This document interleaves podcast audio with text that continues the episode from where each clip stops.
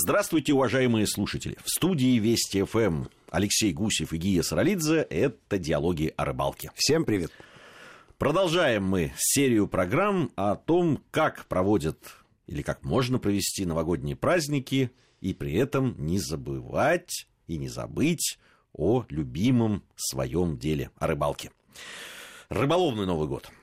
А, уже говорили мы разных Поездили местах. мы да, по поездили миру, уже по... по, миру, да. Надо сказать, что перед тем, как вот сесть записывать эту программу, мы долго думали, э, о каком месте еще вам рассказать.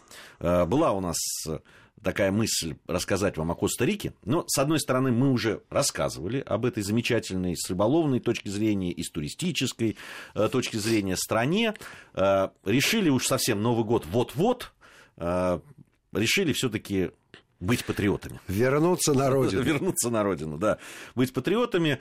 А, ведь для того, чтобы встретить Новый год и весело, и интересно, и в то же время да, заняться и любимым делом, не обязательно уезжать очень далеко. Достаточно, наверное, выехать. Ну, наша радиостанция вещает на всю нашу огромную и замечательную страну. Ну, понятно, мы москвичи, поэтому... Э...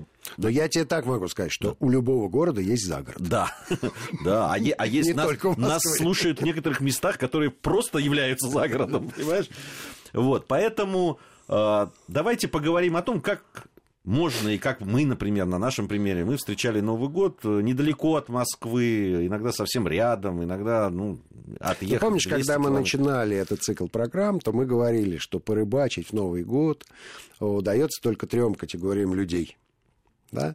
А, тем, кто холостяки, а, тем, кто на работе, то есть поехал на рыбалку на работу и, естественно, получает отмазку от семейного праздника.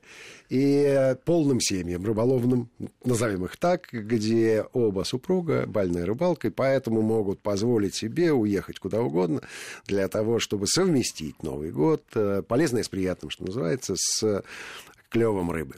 Но есть еще одно э, обстоятельство, которое позволяет э, соединить рыбалку Новый год.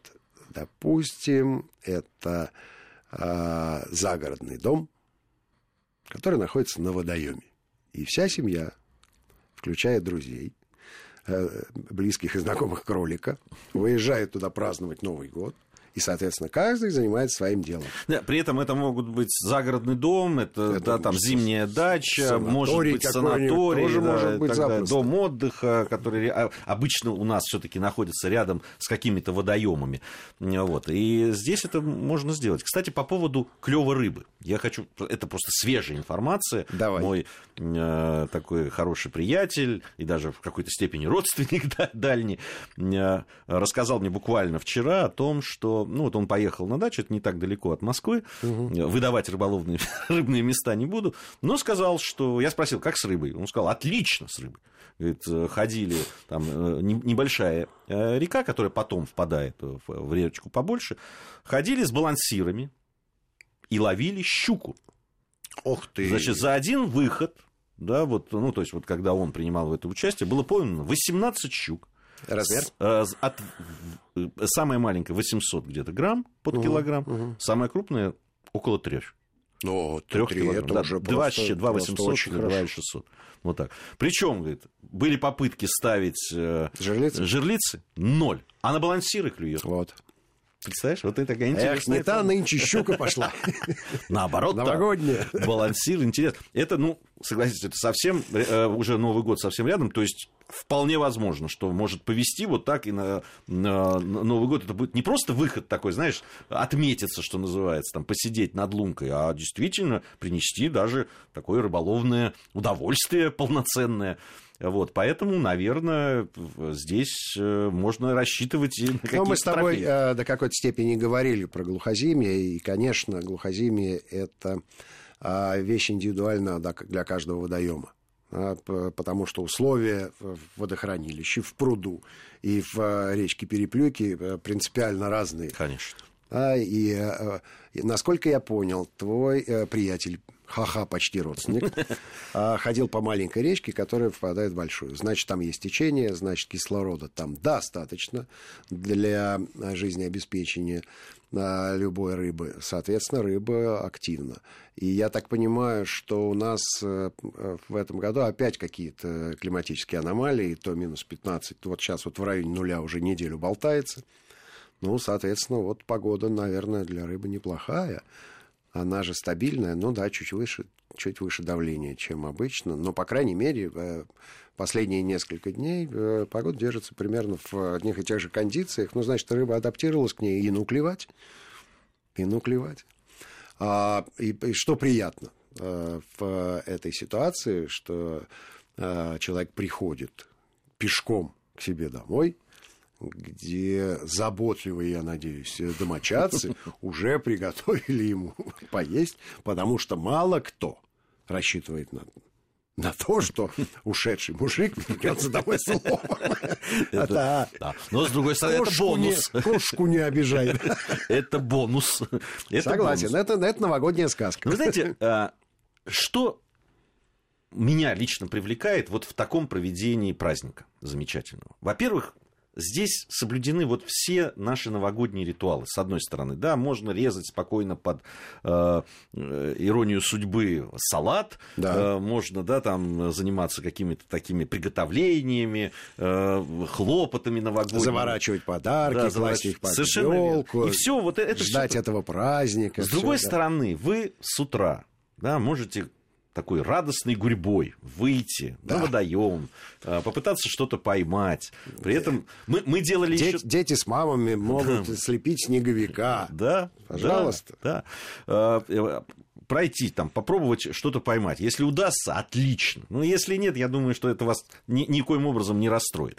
При этом вы приходите, и, и уже свежие, да, нету вот этого сидение перед телевизором вечно и валяние на диване. Да? Это активно, вы чувствуете Согласен. себя по-другому. Это здоровье, в конце концов. Да? Подышать свежим э, зимним воздухом где-то. Вот это вот это сочетание все, оно прекрасно, на мой взгляд.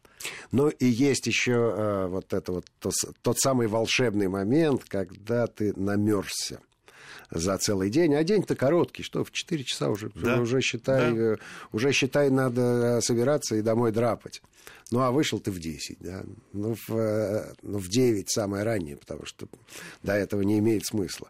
Ну, и вот полдня ты реально провел на водоеме, на морозце, находился, насверлился, набурился, а, намерзся, и приходишь в теплое помещение. Вот это вот пересечение Конечно. температурной и... границы, и это уют. Удовольствие, и удовольствие обычно там живой огонь, степень, которого в, в квартире не разведешь, уж чего уж там. Ну, разные квартиры бывают, конечно, но основная масса людей. Это живой огонь, потрескивающие дрова, это горячее. Да. Помнишь, у нас Э, мы практиковали... Э, была традиция такая, да, да, была зимняя традиция. И перед тем, как уходить, мы ставили такое блюдо специально, правда, не рыбное, которое, то есть ты его поставил, э, и уходишь, и оно на медленном огне ну, у нас стоит, была томится. печь, да. естественно, большой казан. В казан зарезалось мясо, овощи, закрывалась крышкой. И, да. и мы уходили. И все. И, и... А приходили, и тебя ждет ароматное, вкусное блюдо уже. И горячее. Тёп, горячее. Оно горячее, и, и печка горячая, и сразу согреваешься. И вот это вот э, тарелочка такого вот вкусного, прям, душистого. А на самом деле, если готовить это блюдо просто так, да, вне, э, вне рыбалки, то, наверное, терпения не хватит. Ну, потому что сколько оно стояло? Ну, часов шесть, наверное, да? Но это у, у какой же компании хватит терпения просто сидеть за столом и шесть часов ждать, когда мясо приготовится? Ну, конечно, съели бы через полчаса. А так вот это блюдо доходило ровно до той кондиции, до той готовности, когда оно было вот по всем канонам сделанное, что называется. И, конечно, для, а, для рыболова это, это вот замечательная, замечательная фаза дня, когда ты все рыболовные дела поделал, он пришел в теплое помещение, поел горяченького. Ну, а дальше можешь, конечно, развязать язык и отравить всякие байки, которых у каждого рыболова в голове предостаточное количество, в том числе и зимние. Ты привел пример относительно клевого рыбы в а, недалеком Подмосковье. А мне вчера позвонил человек, который находится сейчас на Нижней Волге, на базе, на которой мы были многократно. И вот, наконец, встал лед. У него есть катер ну, даже не катер, да, это на воздушной подушке, аэроход такой, э, которым он не мог пользоваться, потому что что-то там случилось с насосами, которые нагнетают вот в эту подушку воздух. Наконец он получил новые эти насосы, завел свою, значит, адскую машинку и поехал на разведку. Отъехал от базы на полтора километра. Э, за час они поймали 50 килограммов окуня и уехали и уехали. Больше окуня там нет. Я, я не знаю, может быть, он есть, но они, но им, э, видимо, поскольку база это рестораны и все, что с этим связано. Вот у них э, есть такая специальная бочка, они этого окуня засаливают в этой бочке прямо сразу.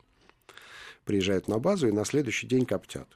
Э, Копченый окунь пользуется огромной популярностью. То есть да уж что же ему не пользоваться? Даже в, даже в ресторане, то есть э, его не подают, там, знаешь, как обычно, знаешь, пюре так красиво ложечкой сделал, посыпал как укропчиком. Нет, подают просто так, как, э, как закуску. И вот, э, как говорят, разлетается 50 килограммов окуня, съедается за неделю. О, как. Ну, Э, не обещаем, что на новогодний праздник вы сможете добиться таких результатов. Об этом мы поговорим в следующей части нашей программы. Алексей Гусев, Гия Саралидзе в студии Вести ФМ. После новостей вернемся.